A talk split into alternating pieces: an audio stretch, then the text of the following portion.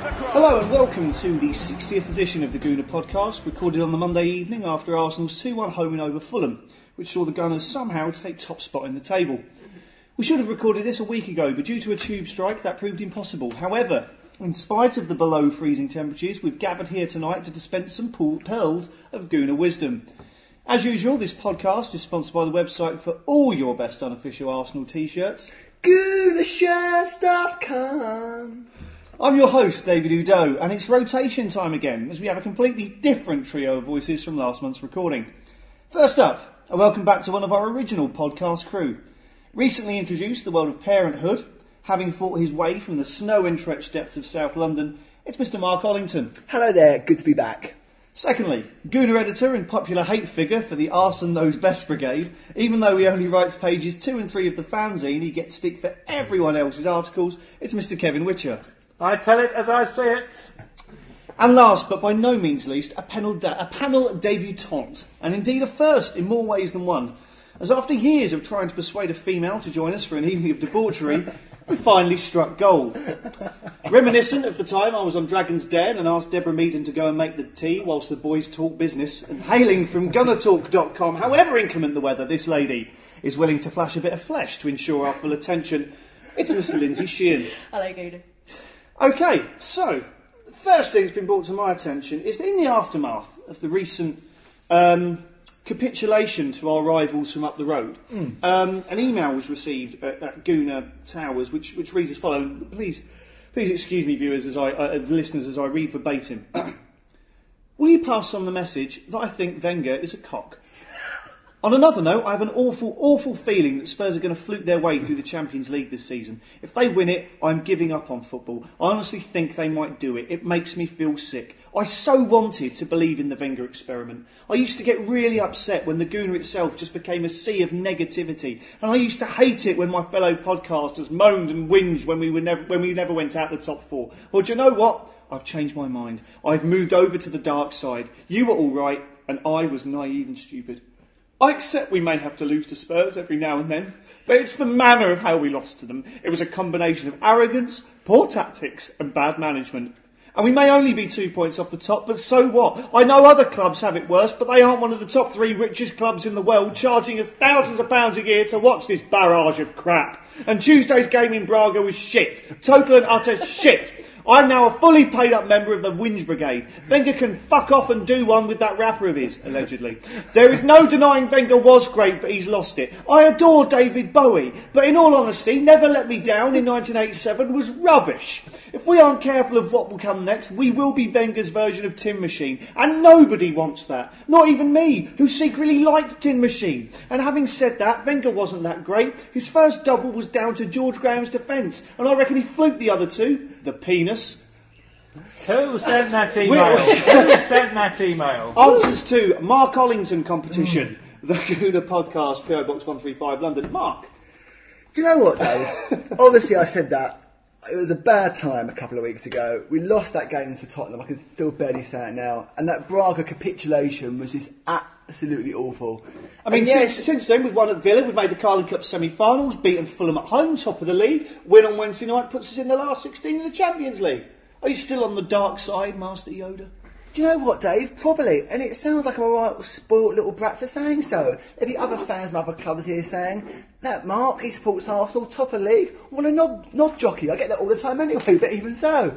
But let's face it, and let's be honest here, the manner in which we lost to Tottenham, I can still kind of begin to say it now, was appalling.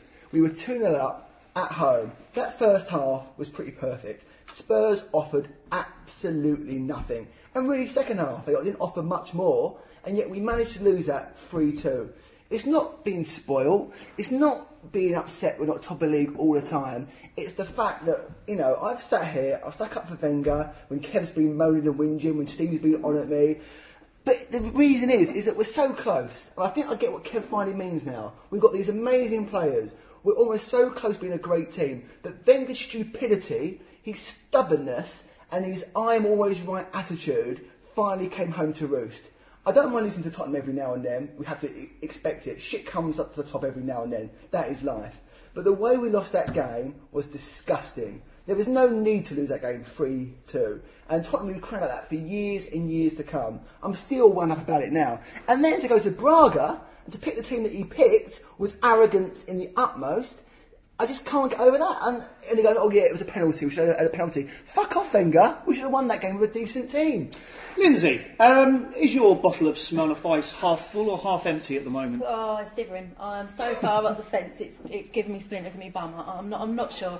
It, I've just about got over that game. I'm glad you brought it up again. It, it, it really was the manner of the capitulation, wasn't it? the first half, uh, I sit with my brother at half time. We were pinching ourselves. We'd, we'd mugged them off. We'd been hearing about it for absolute ages. How they were going to do us. I was getting stick in McDonald's from a spud the day before. They were going to take three points off us. Lovely. I was thinking, oh, and then what the fuck happened? Second half, they just went missing. I think it was too easy. It just became too easy. Kev, I mean, as a huge Whitesnake fan, I mean, here we here we go again on my own. I mean, that that's that, that was what was going through my head. I mean, after I mean, I mean, for those of you who, who don't sort of subscribe to my Facebook, or that I've, I've moved seats and now sit next to our esteemed editor um, in the East Upper. And um, to be honest, I, I think me and Kev are responsible because since then we've had some we've had truly awful home performances. And it was only the Champions League game against Partizan when I wasn't there that we that we performed. I mean, but it's been terrible since I've been up near you. What's the problem? Well, obviously you need to move back to where from whence you came. the sound of things. Um, maybe giving uh, Wenger the evil eye across the pitch, but uh, I mean, what's what's frustrating for me is that the problems we're seeing, and, and in fairness, in a normal season we would not be top of the league, and the reasons people don't really think we're going to stay there is is because things that were wrong have not been addressed.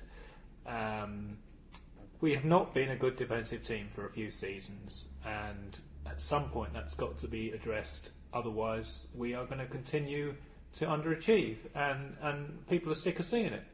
They're sick of seeing soft goals, which should be dealt with by central, defenders or fullbacks, um, being conceded, and um, the, the tide is slowly turning. I can sense there is a greater number of people who think, well, actually, maybe you know it's time to look at a different manager because I do think the players are good enough to win trophies. I do think they have the raw talent.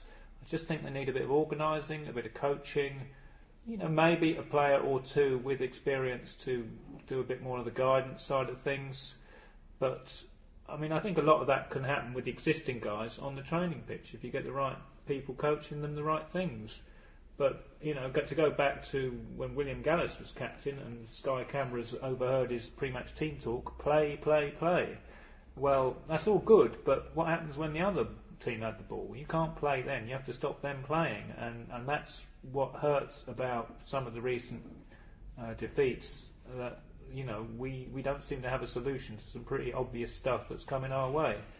So, long and short of it is, I don't see this changing. I don't see us winning the league. It's nice to be top of the table, but it's very, it's, it's just particular combinations of circumstances that we're there, and um, you know, at the moment it all looks rosy, but you know, it's it's a bit of a house of cards waiting to fall in my book. So. Uh, But, But, but, but, but go the, sorry, the, Dave, the thing on. is, that there, there is an adage in football, it, it's a cliche, but the table never lies. And whichever way you look at it, we are currently the best team in the country. Out of the 92 league clubs, the 18 semi professional um, Division 5 and beyond clubs, we are number one. ask this question. How and why are- when we play Chelsea, Man United, come back and ask that same question then. I because if we're still top, bloody brilliant. I'll be the first man to say woohoo in that high pitched way. I really will be. But going back to my point before about Wenger, Djourou. No, he's not the world's best centre back, but he's pretty decent and he- he's been playing well. But oh no, we did that Spurs game. I know what to do. A centre back is actually playing half decent. I'll drop him and bring back in my other new French chum, Koscielny, who's still learning his trade. Why? It's just arrogance again on his behalf. My signing's going to be really good. Clichy's been shit for four years. Four years Clichy's been absolutely appalling. Why is he still playing? I don't understand. Why, Dave? Tell me why. Um, well, um, I think his passport helps, to be frank, um, and he's only slightly less injury prone than Kieran Gibbs. Um, I, I, I think that's ultimately it. I I think if His stats are probably wonderful. You know, that's a his- shit. The best midfielder in the country according to stats. The number of uh, kilometres he covers during a game is probably highly impressive. However, He can't the- defend though, Kev, can he? He can't defend, and he can't actually do much up front either. Sad to say, I could forgive some of his lapses in defence if he was creating goals at the other end. But we've probably seen about two decent crosses in four seasons. Um, I just think this is an example of Wenger's stubbornness. Frankly, you know, I'm going to be proved right about this player, come hell or high water. And yet he lets some who've got potential and could be developed and become better players, he lets them go. I mean, I remember thinking, even someone like Muamba, you know, I thought looked quite useful, but he never really got a chance. Now he's gone to different clubs. I think it's, it's definitely Birmingham. Birmingham and Bolton. Yeah, and and I mean he looks quite an average player now, but I suspect if if a player remains with good players, you know that reflects their own development. And you know if you get a player playing, you know in a top team, they they come on and, and develop better than they might do at Birmingham or Bolton. So you know I look at a, a lot of um, the kids that um, have been let released, and I think some of them are better than what we've got, and I think it's a bit sad. And sometimes it is for reasons of the passport. Do you think Christ Almighty! But still, uh, we're still top of the league, Lindsay. How? Uh, how look, look. It, it, I, I agree with everything that's been said. Uh, any football team is built on a defensive fulcrum, and ours is distinctly wobbly. Yet the fact of the matter is, at the 92 professional clubs, we are top of the pile. How and why? And shouldn't we be happy to a certain degree? Course, we should be happy. I mean, we, you know, I think we could. It could have been a further fuck up than we've actually got so far. We could have been, much, you know, we've, we we got we got out of jail against West Ham. You know, no argument in that. My bum was clenched for the full 90, and there was one woohoo, and then we all went home relieved. It was ridiculous. But what's worrying me, sorry, talking about the players and, and our defence, what's happened to Alex Song? Now, to me, I thought Alex Song's got a nosebleed and decided that he, he's Didier Drogba's younger, better-looking brother, especially when I saw him take that shot last weekend. But then I read today that Wenger's telling him to go forward. We've already got a suspect defence. Rather than sitting someone and actually shoring that up, no, we need another attacking player. Has he missed the fact we've got Nasri, Arshavin, Chamakh, Van Persie, any of Theo, any of these other players who can do it on their own? Do we need Alex Song to start scoring us goals? I don't think we do. We need him sitting where he is, and yet Wenger's encouraging him to go forward. It's worrying times. I'm an AM, uh, an Arsenal knows best I am. I can't lie about it. I know I'm not in company. In fairness, I, I used to be Lindsay actually. It's the only reason I started to turn. The worm has just gradually started to turn. That know- Spurs game hurt me. I mean, in, in deference to Alex Song, I, I think he's he's in the team for uh, for fancy dress values. I mean, he spent three years coming to games dressed as um, Whoopi Goldberg, and uh, then it was Sideshow Bob from The Simpsons, and his efforts this season to turn up as a pint of Guinness. Quite, His quite frankly, wife is does his outstanding. hair. You know, Really? You're, you're, yeah, you're earning a flipping Yeah, fortune, and your missus bleaches your hair. Really? I mean, surely there's a Vidal Sassoon near where he lives or something if you're going to get it done. Crikey. Well, Jack Wilshere. Yeah. and we'll, cut- we'll cut, hang on, it's my podcast. Sit down, Rollington. It's part of your main question, but I'll get to it later. It was part of your question. I was going to Okay, how and why are we top of the league? You're saying Jack Wilshere. Yeah, the only reason, and yet Wenger wouldn't be playing him. I don't know. That, number eight's done all right. If it wasn't, fairness. I'll get back to him. But I'm saying the fulcrum of our team, in most games, been Wilshere this season. Yep. Wenger is only playing him by judge. Wenger himself said it surprised me how many games he's been playing this season. Wenger didn't plan to use him half as much as what he has. Wenger's got no tactical nous whatsoever. Wenger would probably be able to loan him back out to Bolton if he got a decent offer from him at the very, very start. I Wilshere's think there that by the luck. plan. I think he was- he Wilshere was is there by pure luck. It's another Ashley Cole scenario where Wenger was about to ship out Ashley Cole to Crystal Palace, but they didn't stamp up the cash, and so when he had these passport problems, Wilshere's there by luck. No other reason. He He would certainly wouldn't have played as many games as he had, would it not have been for Diaby's injury. And Nilsson's injury as well, Yeah, I and mean, Ramsey's I injury. I just think it's a fortunate combination of circumstances. Like Ashley Cole all over again. Yeah, and uh, whether or not, I mean, I don't know what the plans were, but the pattern seems to be that um, prospects are sold off and that the academy is used as a way of funding the, the manager's buying of players who've been coached abroad.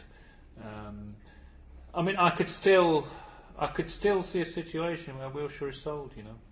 Really? Seriously, No. Kev? In what We wouldn't have context? It, would we? Well, you mean when Ramsey, Denilson, Diaby all come back fit after Christmas and uh, Yeah, I mean, I mean, it's. Well, I mean, uh, I could, I wouldn't put it past Wenger to sell Wilshere in eighteen months' time Why, okay? because he does not like English players. Is that pure reason? Well, of a certain ilk. I mean, Yeah. Theo is an exception because Theo is He's a not nice a young normal man. Theo's in bed at half nine at night. Yeah. Yeah. Um, Wilshere is is a, a classic English lad, and uh, you know, I mean, John Terry is a classic English lad, but he's also got the character to go and win trophies, and in a sense, you know, that that is what has disappeared from this Arsenal. I mean, you know, you still had players like Campbell and Keown and Parlour when when we were winning, you know, the, the titles in in 2002, 2004, and. Um, you know, we've lost something. You know, I mean, I, I just do think that to win the Premier League, you can't just do it on flair and great football. You need a certain something in this particular league, a certain character that is embodied in, in you know, the, the kind of moron that would go over over the trenches first and take the bullet. You need a pair of bollocks, and it's sadly lacking in that team at the moment. On the think. subject of a pair of bollocks, is a partnership of two centre backs enjoying their first season of Premier League football the best option to try and win the league? I'm talking about um, Sebastian Squillaci, who, who I actually quite I, I quite like, and for me would be a great first reserve centre half, and Laurent Koscielny, who I'm certain is only a footballer because it says so on his passport. Uh, Lindsay, what do you make of our uh, our current first choice centre half, centre half pairing? Well, it, it, it, doesn't fill you with confidence, does it? You look at the team sheet and you don't know which pair of plats you're going to get this week. It's, um, you know, well, obviously we missed Vermaelen, and sorry, I, I, we, we looked, we looked for a couple of English players. It didn't work out in the summer. Jagielka turned us down, didn't he, allegedly? Well, I think I think our initial offer of seven pound fifty and a set of tracksuits was turned down by Everton. Us rising it to uh, eight pound fifty, and Manuel Almunia didn't go down too well either. Right, well, firstly, let me say, anytime you want to dig your stiletto into my leg, Sorry. do not feel like you need to ask because I dream of such moments. This podcast is going to turn for the world. You are the queen, and I am the bitch. The other thing is, reputedly, we are in for Gary Cahill in the January transfer market, so watch this space. Okay, well, look. Are we allowed to talk about rumours on this podcast? Of course. Uh, ex- well, it kind of depends on whether or not they're to do with someone's personal sexual life or um, football. Because there is a rumour, isn't there, and I will allude to it, about Vermaelen has got the same thing that Thomas Rosicky allegedly had. No. Where he wasn't out for the season because of footballing reasons, No. due to certain substances. Apparently, Thomas Vermaelen is allegedly had the same thing. So his ongoing injury is down to a ban. No. Or not a. That's what, who knows? Internet Well, all we need to do is monitor his comeback game. And if it is 12 months after he was injured, uh, quote marks, then, you know, you could say that's a reasonable assumption. Often internet speculation is absolute gibberish, but I think Football think that is bullshit central. Also, if for the first half hour he's really intense and going for it, and then he just sort of, just sort of, you know, goes down for the rest of the game. So that's the whole team, though. the whole team's, the whole team's on Charlie. it would explain that, wouldn't it? It would explain an awful lot. Wenger takes a massive risk. Suddenly, there's a great big Colin Lewin-shaped hole in the door. They're onto me. But it would make a lot of sense. The whole team are on Charlie. It's a risk that they take. They get proof positive. Wenger then takes us and say, look, we're not going to reveal it to the press. We keep it quiet. Let's just pretend you're injured. In fairness, yeah, you, you look at the players who are consistently average. I mean, it's Denilson and Theo, who definitely aren't on anything. you know, well, that's it. That's it. That's fine. You know, tear it up. We've done it all. But we- regardless of what Vermaelen's injury actually is, Yeah. or if it's injury or not, the fact of the matter is, without him, we are scuppered. And I read the report today. He's out till January at the earliest. So we've surely we've got to get a, That's a hell of a another comeback. centre-back. Why don't they? I mean, if it is that, why don't we just say he's out for six months rather than make this kind of. What, make him wear the little boot just to keep up with the We're talking about Tesco. that's, how, that's how he gets it through customs. I'm sure. Sniffing his Colombian cold with a little That's it. plastic boot. But boot. were the rumours about uh, Rosicky true, do you think? Because there's a, there was a lot of smoke there, a massive Well, it amount. is interesting that it was a year, um, and it's interesting that he had been caught in Prague having a good time with uh, ladies of the night, um, but you can't prove it was that. Um, so you never know, do I love a bit of scandal You can't, you can't rule it out, though. You can't At rule least out they were the- ladies, unlike Carlos Vela, who wasn't quite sure which way. I mean, uh, Allegedly. apropos of that, then, without without being specific, Yeah. due to the aforementioned legal reasons, what do we make of the Sun's allegations with regard to our managers' extracurricular activities? And you know, I mean, if if, if the stories about Thomas Rosicky uh, and and Thomas Vermaelen are true. Um, you know, I mean, how, do- how do you think the, the players feel about the manager's away form being better than his home? Well, he's French, isn't he? It's expected Yeah, if French they're have a mistress. Oh my! r- Wow! Welcome to the Daily Mail podcast. What I mean, Overpaid, oversexed, and over here. I personally, I'm sure his missus is fine with it. I think it's part and parcel. I think it's alright. Okay. Uh, Lindsay, um, what do you think the players make of the allegations in terms of their respect for the manager? Will it be um, when, like for example, uh, in the England camp, when Sven Goran Eriksson was revealed as having had the affair with um, Ulrika Jonsson, he came into training the week before the World Cup to a standing ovation from the England camp, or um, will it, uh, will people be looking down their uh, their noses at him? I, I think it's quite cool if you're going to shag someone at Arsene Wenger's age. Let it be a young, fit rapper. You know what? They, they probably listen to their music on them great big earphones that they come off the coach on. They're probably they're probably playing it to every time it gets on. I don't really care. I don't really want to think about Arsene Wenger having sex. Full stop. To be totally honest with you, or Sven Goran Eriksson. It's no, not something that. You don't go for the more mature man. Jesus Christ. Kev's finding all his best lines tonight. In fact, if you had to think of any footballing personality as being completely asexual in the in the manner of a Ken doll, you'd think it would be Arsene. Especially when he wears that really long puffer jacket that makes him look like a little worm. Absolutely. well, he probably doesn't wear that in his hotel room, in all fairness. In Uh, own I bet she Phyllis, makes uh, him keep it on. I bet she does. Arsene, wear that puffer jacket. It is so sexy. What's interesting, though, is that he has actually started legal action against uh, News International. Is that, on, is that on the grounds that he didn't see the clitoris? Oh, Oh, oh, Oh, well, after everything Oh, we've just done, I Dave, get You're oh, always taking I'm a lowering the step tone. too far, Always. A step too far. Okay, after after all, uh, this this salacious gossip and us being on a complete downer, let, let's look to accentuate the. And just looking at the first team over the last sort of three or four weeks, two of the shining beacons uh, in amongst the the misery and um, the the foreboding sense of, of defeat being snatched from the jaws of victory. Um, I'm thinking specifically about Sami Nasri and to a, to a slightly lesser extent Andre Arshavin. Kev. Um, well, a, a, a, a two-pronged question here. why, Christ. why has Sami Nasri's form improved so dramatically? And will it, does it have anything to do with the hamstrung, lethargic, nonplussed and sulking Cesc Fabregas? Well, I think that Nasri not going to the World Cup has benefited him. Uh, it doesn't seem to have had the same effect on Arshavin, which is, uh, you can draw your own conclusions there. Um, I don't, I mean, are we saying that Nasri's played well when Fabregas hasn't played, or just Nasri's played well because Fabregas isn't bothering to play, or can't play because of injury? I mean, I don't actually know, I can't remember whether or not Nasri's been outstanding in the game, Cesc hasn't started. But, I think uh, by and large his best performances have been when, when Fabregas hasn't played or has um, been struggling with his hamstring injury or when we go a goal behind decides he doesn't really fancy it. That's generally my perception of Fabregas anyway.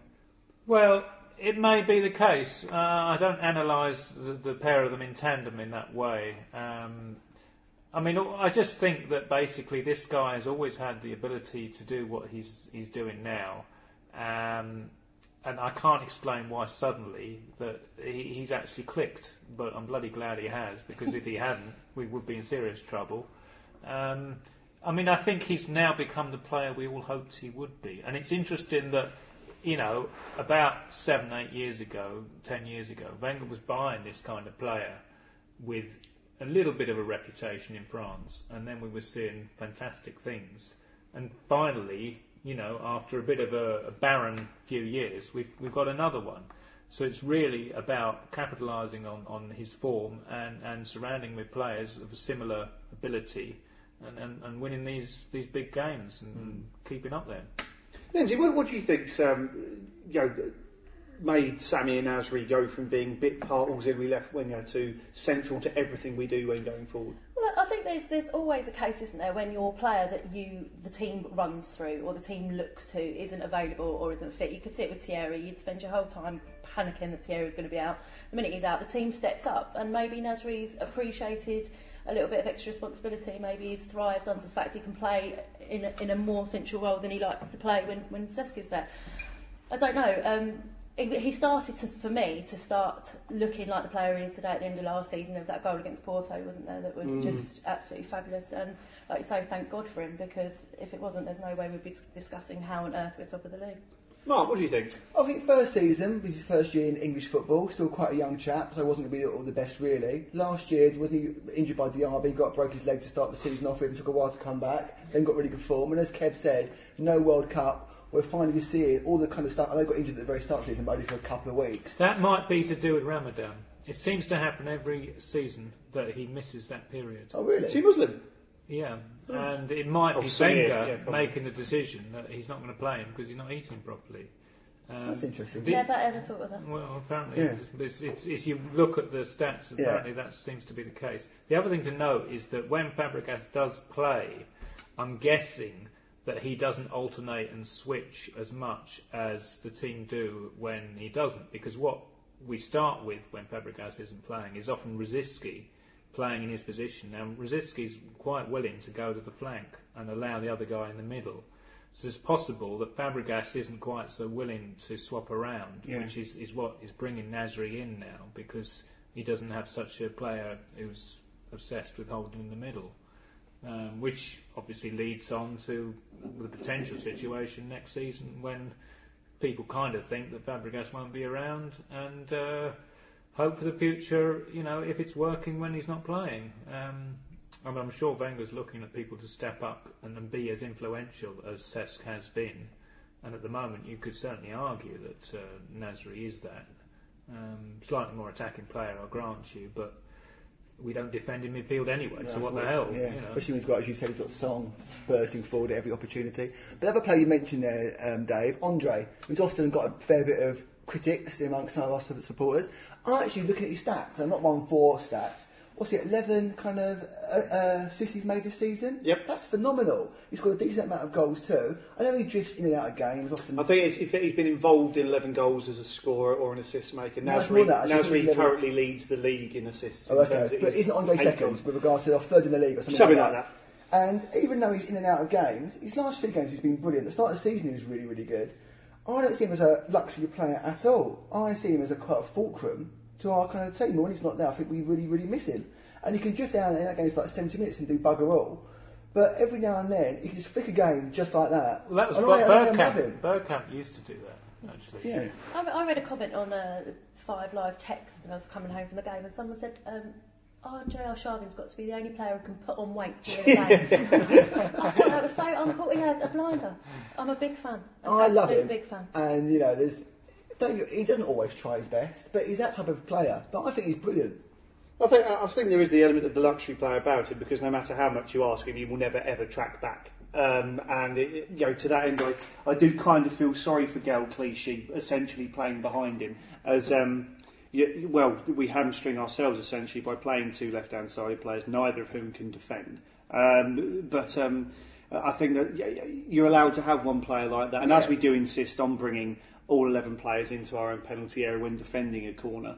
You know, I mean, as long as the person in the centre forward position and the effervescent Chamakh does cover every single blade of grass, um, then I suppose you can afford to accommodate him. But um, apropos of that, how good has Marouane Chamakh been this year? I mean, I, I really didn't see him being the success that he has been. But Then again, I stupidly thought that Robin van Persie was going to maintain a modicum of fitness. Kev, what do you make of our uh, our new number 29? Well, he's a lot more intelligent than Bendtner. I mean, there is an argument. Don't Slag off my beloved Barry Bender. How Barry dare? Bender, how could you do that? He's the most. He's, a, he's practically Mensa. He's the best player in his own head.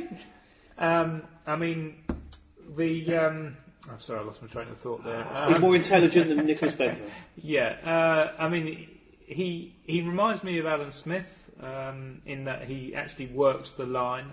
He does ha- seem to have gone off the boil a little bit lately, in fairness to him, and that that might be fatigue. It might just be a little run of uh, patchy form. But overall, I have time for him because I do think he works. The other thing I like about him is he is slightly cynical, and we do need that.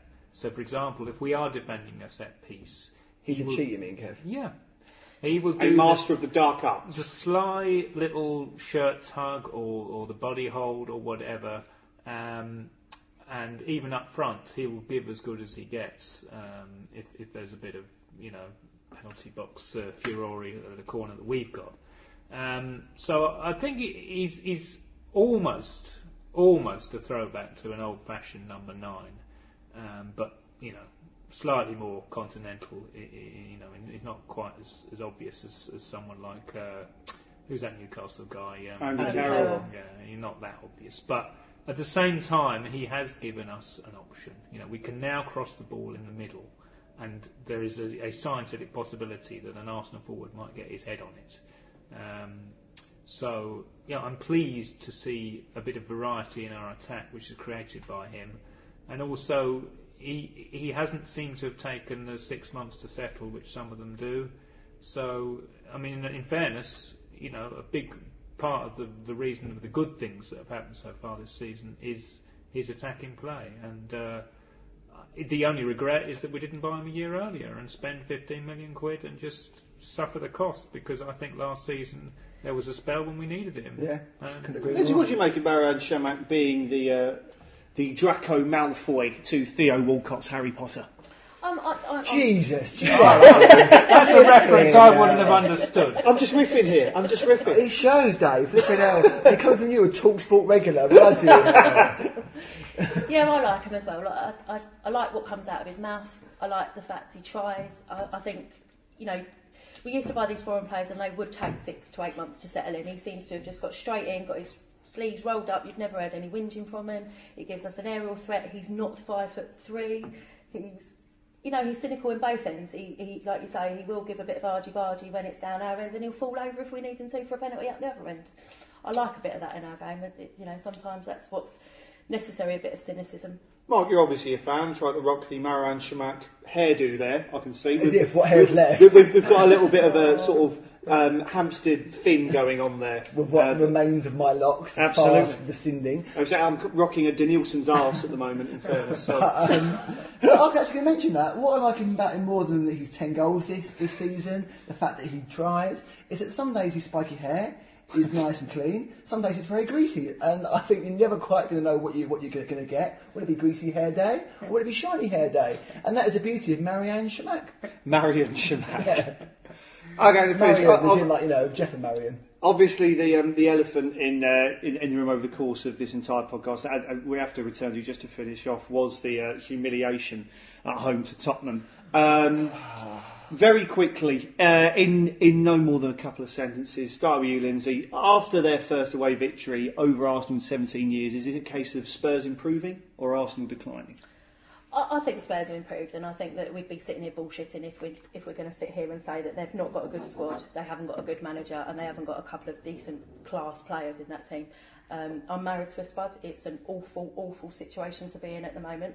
But then again, they think a season finishes in November, so we'll uh, we'll see who's laughing come May. But yeah, you know, it, it is it, as an Arsenal fan, it's slightly worrying. Is husband like a proper Tottenham yeah, he's awful. Do you have proper rows? Yeah, it, we, don't, we don't talk for quite a long time, which he probably quite enjoys actually.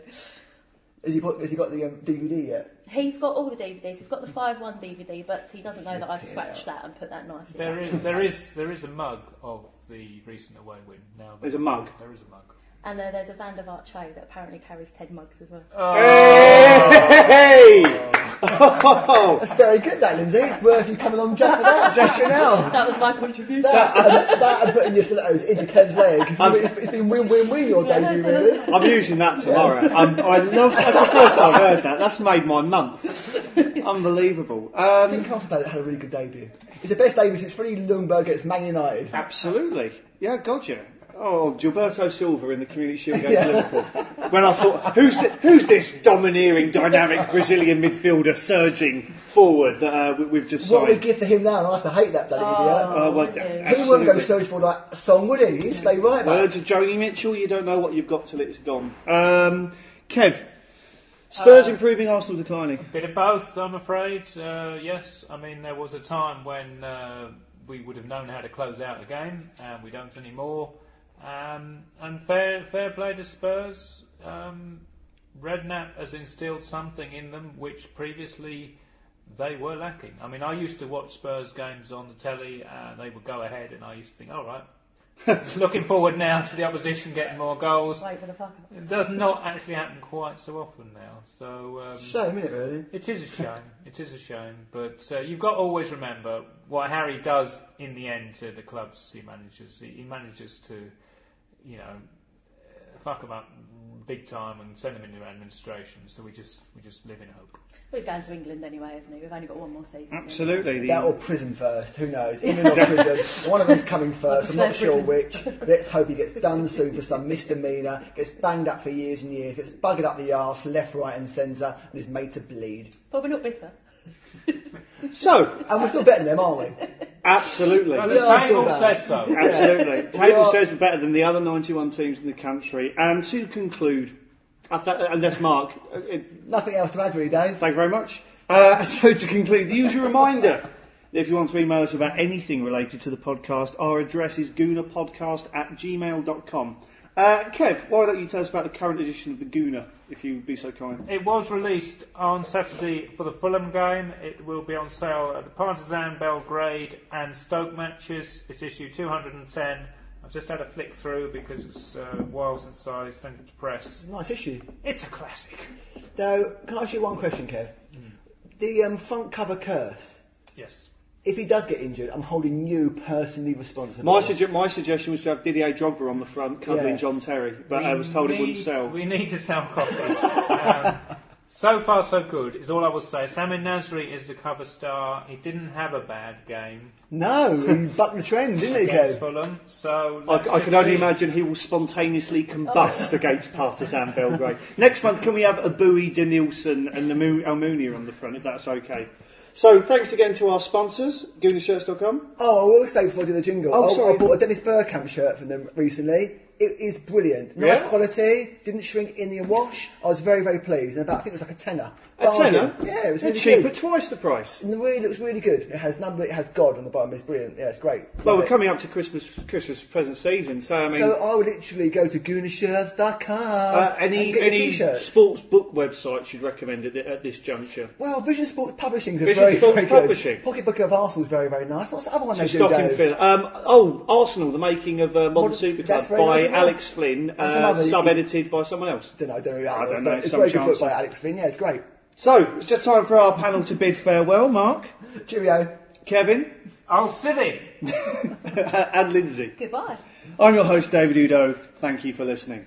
La di da di da, la di da di dee. All good friends and jolly good company. Way!